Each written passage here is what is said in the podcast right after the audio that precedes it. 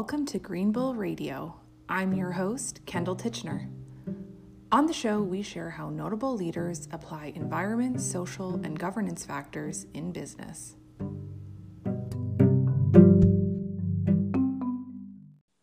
Kaylee Taylor is a sustainable development professional and social entrepreneur who has established several new ventures, including a global NGO. Kaylee has worked in areas such as green growth, climate change management, and NGO leadership. She's currently based in Geneva, Switzerland, where she works with the International Institute for Sustainable Development and the United Nations Sustainable Development Goals Lab. In this episode, we discuss the Sustainable Development Goals and some of the innovative work the United Nations is doing to create global co- cohesion to tackle some of the world's most challenging issues. Thanks for joining us today, Kaylee. Thanks for having me. Uh, let's get started. Tell us about you. So, I am from a small town in Alberta called Hanna, about two hours outside of Calgary.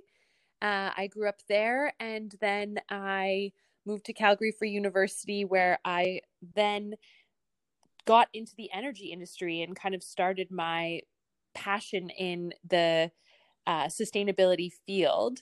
I after working for a time in the energy industry, moved into NGOs. So I started an NGO with three friends from university, or there's three of us total, I should say, with two friends, three total. Um, and after running that for quite some time and having a lot of fun doing it, I decided to uh, move to Europe. And now I'm living here and working on a whole bunch of cool projects still related to sustainability, but not specifically focused on energy and climate, more broad and more focused on the overall uh, picture of sustainable development. Great. So you you kind of answered this in your intro, but how exactly did you get into the sustainability world, um, especially so early in your career?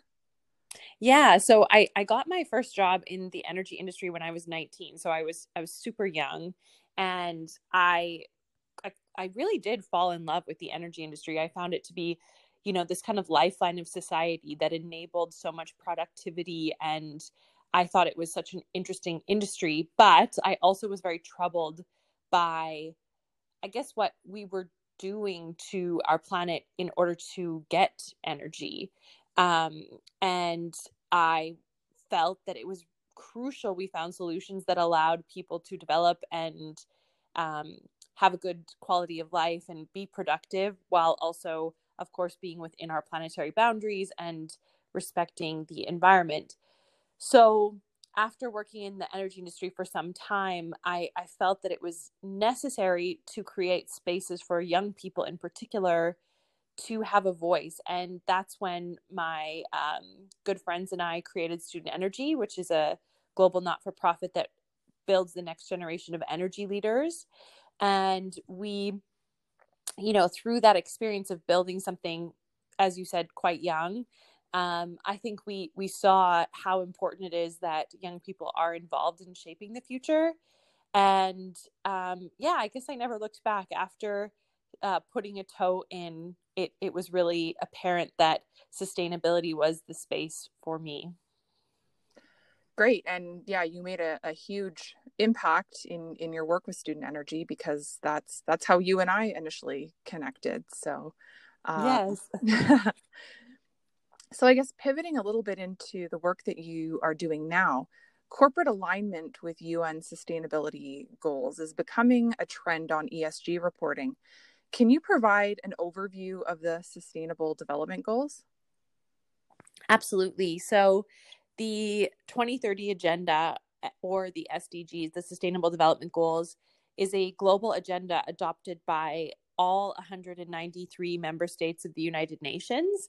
So that means like every single country has agreed to this framework, which is very rare in the international arena. Um, and I think the reason all countries agree to it is because it's a very balanced perspective on sustainable development. It includes environmental sustainability, but also social sustainability and economic sustainability. So, those three dimensions, balancing them and ensuring that we create the future we want. That's the kind of tagline. So, it's made up of 17 sustainable development goals. The agenda is, um, they span everything from eliminating poverty to achieving gender equality, uh, saving biodiversity, combating climate change, having sustainable economies, good governance. I mean, it's very far reaching. Um, and under those goals, there's 169 targets and over 230 indicators for measuring pro- progress, but really at the country level. I think that's important to note when we're talking about ESG. This was a, a framework developed for countries. And um, maybe just two other really quick things about it. It's it applies to every country, so it's not targeted at just developing countries or just developed countries. It's really a framework that applies to all countries and it's also inclusive of all kind of sectors of society. So that also includes business, but NGOs, business, academia, governments, you know, it's supposed to span all sectors of society. So it's far reaching and ambitious. Um, and, you know, I think worth saying with COVID right now, very difficult to achieve, but I would say crucial that we do achieve it. Yeah, it's definitely, um, we're at a, a pivotal point, I think, to start making these decisions and developing strategies to start moving towards those goals. Um, and I really liked your comment about um, integrating the economic piece into into sustainability, um, because I think oftentimes that piece can be um, forgotten. So um, it's a definitely a really robust way of of approaching a lot of the the world's biggest issues. Mm-hmm. So, how are companies measuring their progress towards achieving sustainable development goals? Yeah, I think this is a a tough question because the the I think with any new thing and the the short answer is that there's just so many ways to to do this and there's no standard way which actually makes it quite difficult. So as I mentioned the framework is built for countries so all the indicators within that framework are are built for a country to measure them with statistical systems or some other kind of agreed upon indicator and way of measuring. But that doesn't exist for companies. So I think what we're seeing a lot of right now is good intentions on one hand, and people and companies and financial institutions wanting to um, be utilizing the SDGs and be contributing towards the achievement of the SDGs. But also, on the other hand, SDG washing or rainbow washing um, and this difficulty in in actually ensuring that something is quote unquote sustainable. So i think there's a lot of different projects that are looking at this very issue. Um, the impact management project is one that i would highlight but then there's of course a whole array of measurement projects that focus on maybe specific um, very specific dimensions of sustainability so the answer is there's no standard way. I think every con- uh, company is trying to figure it out, as is every country. Um, and I I think that where we're at now is this landscape of a whole bunch of ideas and processes and frameworks that are um, popping up. And what will probably end up happening is a few of those will will gain traction, and likely some of them will even become um, mandatory, or they will become you know reporting that needs to be done and therefore they will become more standardized but at the moment it's a bit of the wild west I like your your comment of rainbow washing. I haven't heard that one before, but I, I assume that's taking all of the different goals because they truly are the colors of the rainbow and uh, kind of using trying to appear as though you're addressing each of the uh, sustainable development goals in your report is kind of what you're calling rainbow washing. yes, exactly. Yeah. um, so you're a project officer at the International Institute for Sustainable Development. Can you tell us about your work here? Yeah, so IISD is a actually Canadian based think tank that focuses on sustainable development. It was one of the first institutions with sustainable development in its title and so has always had this um, piece about integrating integrated sustainability so social, environmental, and economic coming together in in its mission and mandate. And at IISD, I work on a whole host of projects, mostly with partners on advancing sustainability. Um, so one of the examples is I work with UN on the SDG Lab, which I think we'll probably get into a little bit later, but focusing on how we encourage innovation and collaboration around the SDGs. I'm also doing a lot of work on sustainable finance right now and how we accelerate the transition to a sustainable finance system, particularly with actors in Switzerland, but also more broadly. Uh, so at IISD, in a kind of average day, I'm I'm quite focused on um, building collaboration between actors who don't usually work together because I think that's what's required if we're going to create the solutions to the very difficult challenges that we have. So, what's what's a day in the life like for you? Essentially, I spend a lot of time in meetings right now on Zoom, previously in person. um, working with all these different actors to understand how they're progressing things. And essentially i'm a project manager. So trying to move good ideas that come up out of these different collaborations into into action. So on a daily basis i'm doing a lot of uh, meeting with people, a lot of writing and proposals and things that are going to move these initiatives forward. Getting a lot of people on side, uh, talking to people who are coming from different perspectives to try and understand how we can find those that common ground to build um, these projects that I think can unlock more of the potential of the SDGs. And much of your work centers around collaboration between sustainable development and financial communities. So, can you elaborate on on this? Yeah, this is one of my favorite pieces of work that I'm I'm doing at the moment, and that I will continue to do um, more so in the next year. Is one of the things that became very apparent when we started working um, on innovation and collaboration around the SDGs was that a huge challenge is the resources to realize sustainable development. You know, where money goes, things happen.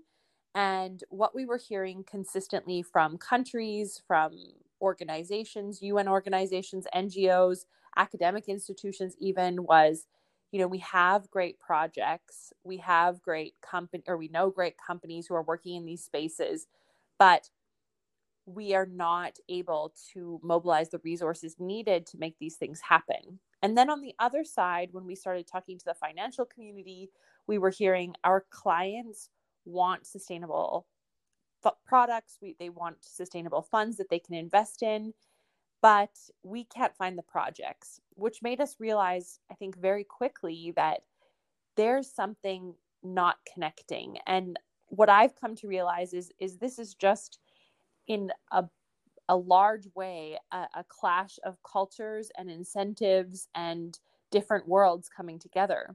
The finance industry has completely different incentive structures, completely different motives, completely different ways of operating than, let's say, UN entities or NGOs, um, and also different objectives in what they're trying to achieve. However, I think now it's becoming so clear and apparent that having sustainability embedded in financial systems makes them more resilient and makes them perform better. So it's becoming a business imperative to ensure that these systems are sustainable. And so a lot of the work I'm doing now is focused on how we create that sustainability in these systems with both the sustainable development community, those whose primary focus is on delivering social or environmental outcomes, and the financial sector, whose primary primarily profit driven or or economically focused. That's really fascinating work. Um, I I know I'm going to be following along to see the the progress that you're making on on this topic, and I've noticed so many companies trying to not only integrate ESG right now, but the financial piece. I'm noticing there's a lot more chatter uh, about that, um, especially this year. Mm-hmm. So, which countries seem to be making the most progress towards achieving SDGs? I think this question is is a tough one in that the as I mentioned at the beginning, the SDGs are universal and they apply to all countries, but they they recognize that every country is going to take a different approach. Um, so I think it's very important that instead of focusing on individual countries, we focus on maybe the the most vulnerable groups of society and how they're advancing in certain contexts. So I'll give you an example. A lot of a lot a lot of people would say that Canada is a is a high performer on sustainability generally, you know, good social systems, pretty robust regulatory environment for example.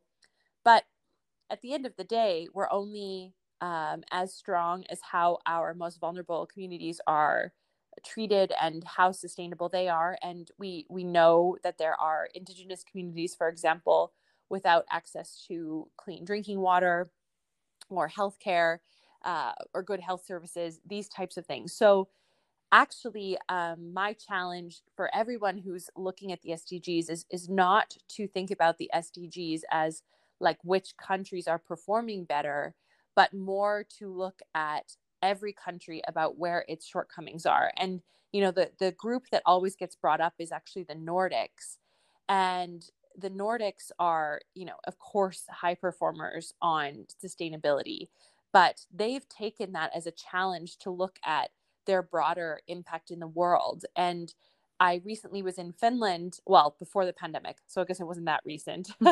um, all over a year ago, I was in Finland, and they were talking about how they have instead of just focusing on their sustainable development plans in the country, they've now began to do analysis on how their way of life has impacts across you know all the places that are related to their supply chain where they get their energy where they get their goods where etc etc so i think it's a bit counterproductive to try and figure out which countries are the highest performing and what's a better approach is to try and have every country learn from what other ones are doing well.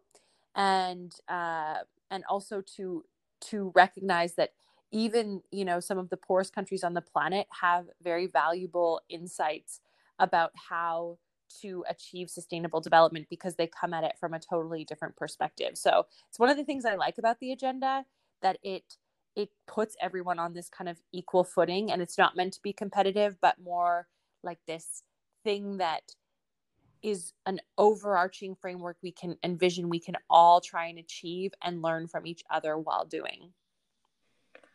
That's very well articulated. The reminder to lift lift each other up. Um, we're all sharing this this planet, so I, I really like the way that you said that. Um, so, pivoting a little bit towards your home country, uh, Canada has some of the most progressive ESG initiatives in the world, but we're not always recognized as such.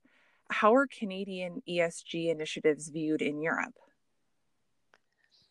Yeah, this is an interesting question because I have to admit that I didn't know Canada has some of the most uh, progressive, as you mentioned, ESG initiatives. And sometimes I'm not even clear on what counts as an ESG initiative more broadly because ESG is such a, a far reaching term. But what I would say is, um, I think Canada is seen as generally as an ally to most countries who are trying to advance social and environmental in- initiatives. Um, I think that the EU is seen as a huge leader on the on the green front, particularly in the financial space with the, the new EU taxonomy around uh, a green financial system. I think that this is something that I I've heard Canada is trying to um, replicate or adapt to its own context, which I think is extremely positive. So I do think it's normal that every country kind of, in a way, becomes a bit focused on its own financial system or its own financial players uh, but as you said, it's it's a global world where everything's connected. So it's important to be aware of what others are doing. So I I think that Canada is seen as a as an ally and uh, I think a strong player, but uh, I because as I've been in Europe for a while and didn't realize that there were these initiatives that you mentioned, I think it shows that maybe we're not as boastful as we could be potentially. yeah and so I, I, think on that note because one of the sentiments that i've i've noticed is um, and perhaps it's just canadians being humble about about this um, but how can north american companies more effectively communicate their esg strategies and accomplishments to a european audience yeah i would say that this wouldn't necessarily be specific to a European audience, but just more generally what's good practice in the space is just having a really strong impact management uh, process. Because one thing that I think I focus on a lot in my work is moving beyond ESG to SDGs. Because ESG to me, or the way I think about it, is very much about the way a company works internally. So that is uh, how you measure environmental, social, and governance factors of, let's say, a company. Whereas SDGs focus on the impact something has in the world. And so, you know, you could have a company who is absolutely scoring out of the park on these ESG factors, but the impact that they're having, uh, whatever their type of business is, or, um, you know, like take for example a tobacco company. You could have a tobacco company who is engaging local farmers has women on the board uh, has an impeccable governance structure pays everyone fairly uh, you know doesn't engage in any human rights abuses make sure that everyone is treated fairly has incredible environmental management practices but at the end of the day their product is something that makes people sick that that has negative health impacts. So I would say that if Canadian companies or any companies want to really think about where they fit in a sustainable world, they absolutely should look at their internal ESG, um, their internal systems around environmental, social, and governance, but also really think about the impact and um, role that they play in a broader society and what that role is going to look like over time, thinking about the future, because we have over what seven and a half billion people on this planet. We just faced a global pandemic that showed so clearly how interconnected our systems are and how one, um, you know, there's ripple effects from one system to the other. So it's very important, I think, for companies to be thinking beyond ESG and thinking about impact and building systems that allow them to track that, manage that, and I think eventually, I think I do believe it's coming legally report on that. I do think this will become financial disclosure one day. At this point, it's it's mostly voluntary, but I think that's the direction we're headed. Yeah, I think well as you mentioned some of the the externalities are not often considered by by companies and i have to say you completely shifted for me hearing you speak how i now kind of view esg and sdgs in the sense that esg is more of um, those internal controls and processes and sdgs is more of the impact um, externally. Um so yeah i you completely shifted the way that i'm viewing those things now. So thanks for articulating that so so well. And maybe if i just add there that of course the way you operate internally has impacts in the world as well right? Like if you mm-hmm. are for example what's very uh, common in in canada if you're an oil and gas producer and you're thinking about your environmental performance of your products so reducing inputs uh, and the, the GHG emissions uh, surrounded with producing it, I mean, that's a good step. But at the end of the day, I, I imagine these companies are thinking about the fact that their product inherently is carbon that cannot go into the atmosphere or will need to come out of the atmosphere. And so, what that looks like for them as an impact in the long run. So, of course, both are necessary, but it is very important that we delineate the the difference between the 2 mm-hmm. Well, and also how you articulated what the Nordic countries are are doing in the sense that they're kind of looking beyond their own borders and looking at their full value chains to understand what what their impact is and and how they can mitigate that and and kind of lift everyone that they touch up somehow um, mm-hmm. so it seems that they're probably kind of the the group to look to for um, how things how what people should be essentially striving to to achieve. Mm-hmm. um, so so the sdg lab is a, a multi-stakeholder initiative that contributes to the implementation of sdgs can you tell us about your work as an advisor with the sdg lab so, the SDG Lab is um, an initiative in the United Nations. And so, I'm an external advisor coming from IISD. I've been with the lab since it started in 2017.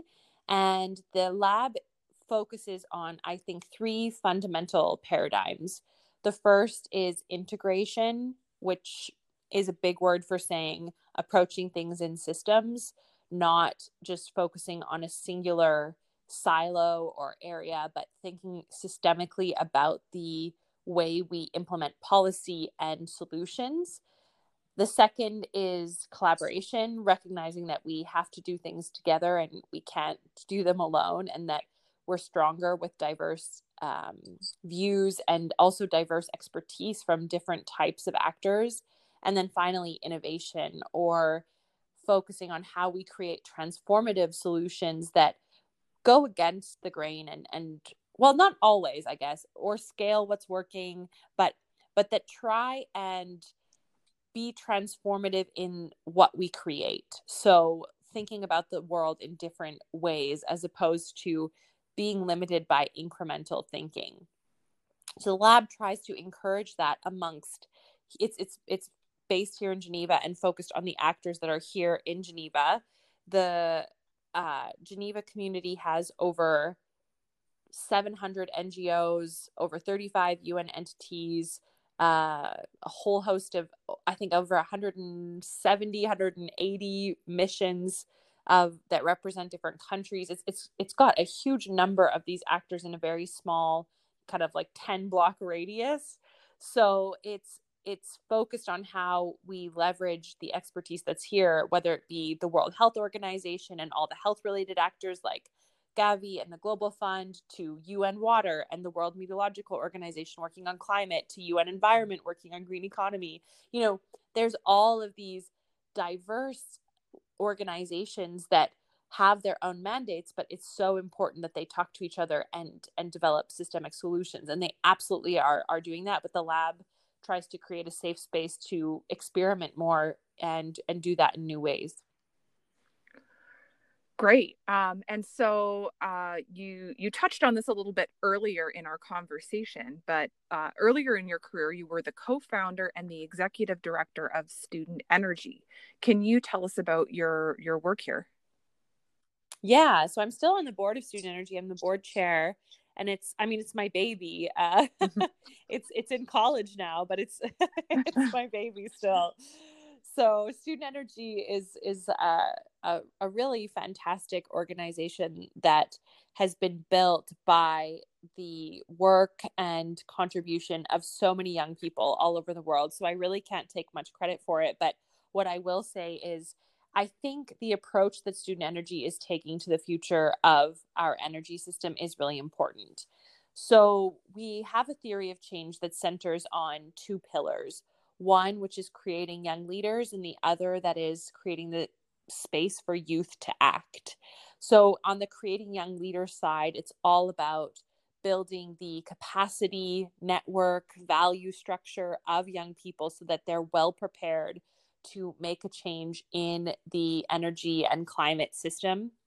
And then on the creating space for youth to act, it's about working with established institutions to help them understand and value youth's voice and find very tangible, practical ways to bring that voice, experience, outlook into their own work. And over the last two years, the organization has grown immeasurably. I, you know, when I was running it, there was two of us, maybe three or four of us at maximum. Now they have a team of 27. They're working with chapters all over the world. And I think it really goes to show the power of young people in these uh, spaces. And of course, you know, I'm not ageist. I think every generation has something to give. What I think is beautiful is when multiple generations work together. So, student energy happens to be focused on youth, but the power of youth passion and excitement and new ideas is so strong when it's matched with the experience and wisdom and knowledge of of older generations so i'm very proud of the work that student energy does and i think it's creating a, a really strong network of people who are ready to dive in and take on these challenges head on especially when it comes to the energy system. The energy system is you know i i often liken or contrast it to i should say the tech technology. You know in technology absolutely people who build tech companies it's it's hard to do but you know it's zeros and ones it's coding the energy system to build an energy project you're talking about so much infrastructure in the ground and huge huge amounts of upfront capital to do that. And this is a skill set that people gain over their career. And if we're going to transition the energy system we're going to need young people to have that skill set. So i'm proud that student energy is trying to build that skill set in young people so that we can participate sooner in in really constructing the new energy system from the ground up. And so what's the the age range of of those involved with student energy? This is a, a, question that's actually shifting because so student energy is focused on post-secondary level students. So 18 to 25 ish so when people are in university when they're kind of going through their academic enlightenment and trying new things that's the age range we focus on but what's happened is we started in 2009 in calgary so we now have what I would say are people in positions that are leadership positions in the industry and they're alumni. So we're also in the in the process right now of, of building out an alumni program, which I think will engage uh, some of the people who are now in their early 30s.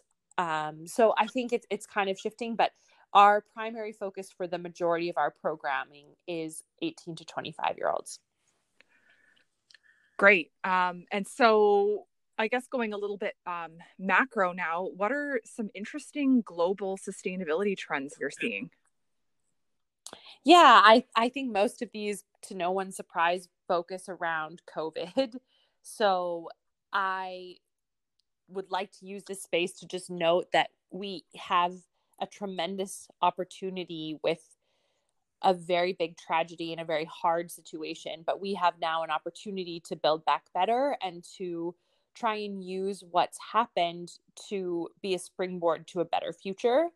But I think it's worth noting that there are threats to that, and there's been a lot of good work done. Um, the Green Stimulus Index or the Energy Policy Tracker done by IISD uh, looked at how much of stimulus money has gone into sustainability. And for example, on the energy policy tracker, it showed that double the money has gone to fossil fuels that has gone to clean energy. So we are also facing a bit of a, a, a crossroads. Where are we going to put our resources to build the future that we want? So I think one of the big things is is that you know how we build back better and we build systems that are resilient for the future. That is one big trend i'm seeing.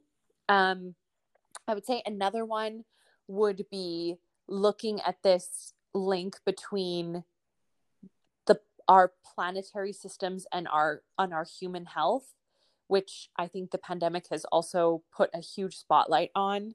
Uh, COVID is a is a zoonotic disease that jumped from people or sorry from uh, animals to people because of a, illegal wildlife trade, uh, essentially, and also we've seen other diseases jump because of loss of habitat. So I think biodiversity. This is a huge year for biodiversity.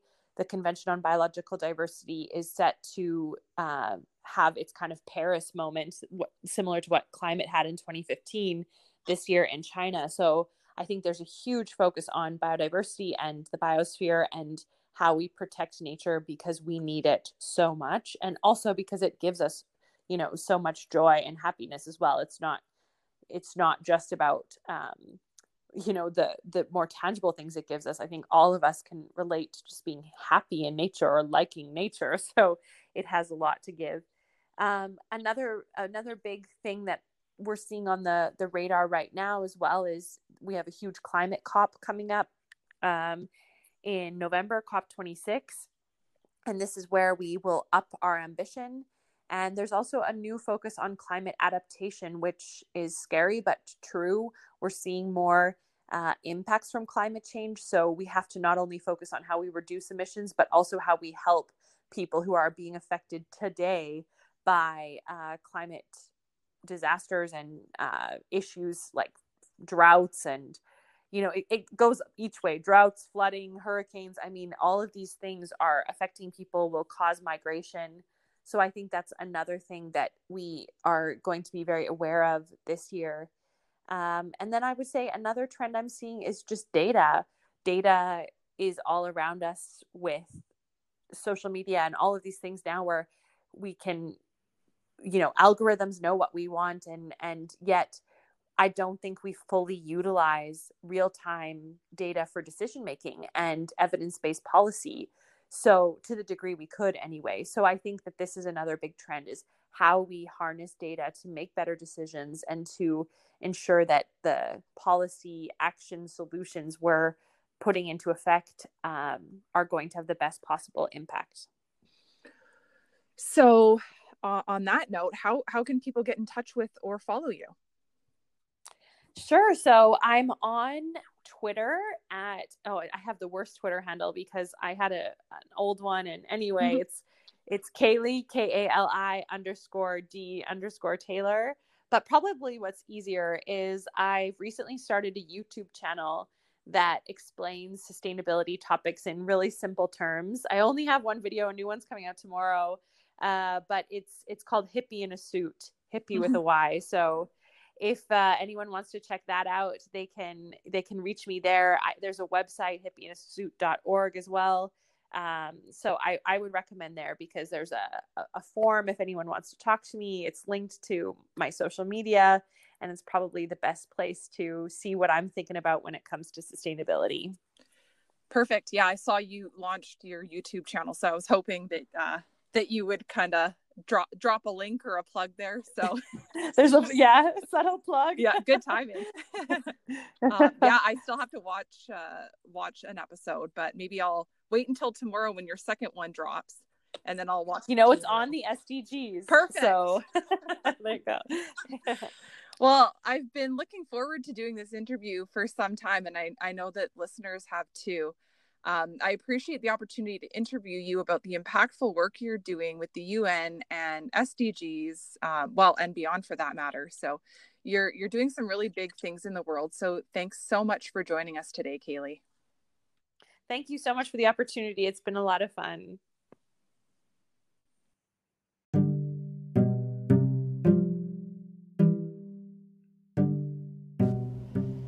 Thanks for joining me on this episode of Green Bull Radio. I'm your host, Kendall Titchener.